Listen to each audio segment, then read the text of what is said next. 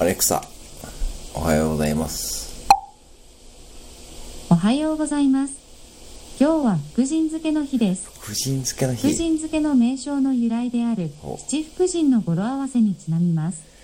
そして今日は七福神の日でもあります。縁起の神。いい日にあやかって今日が素敵な日になりますように。えー、七福神。700、え、7月29日だからか。うーん。アレクサ、何か面白いことを言って。どうもー アレクサです。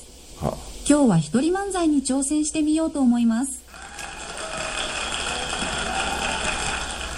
いや、そこは人 AI 漫才でしょう。AI なんだから。いやー、本当に愛に溢れてますね、ツッコミが。ええ愛だけに。お後がよろしいようで。ああ結構レベル高いな、これ。